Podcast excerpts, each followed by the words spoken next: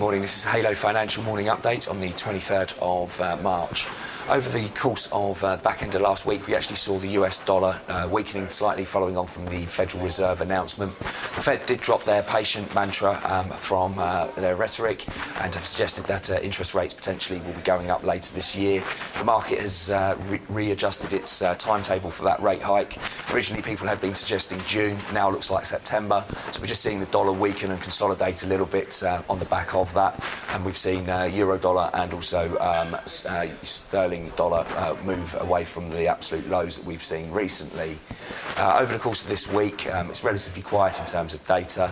A lot of focus will be on Greece. Uh, the Greeks need to agree their bailout extensions over the course of this week or by month end, certainly, uh, as there's a, over a 1 billion shortfall in their revenues uh, and they need to pay wages and um, pensions at the end of the month, which will be a real issue for the Greeks if they do not agree these bailouts. Friday's talks kind of ended in acrimony once more, uh, with the Germans and the Greeks failing really to agree on what was agreed on.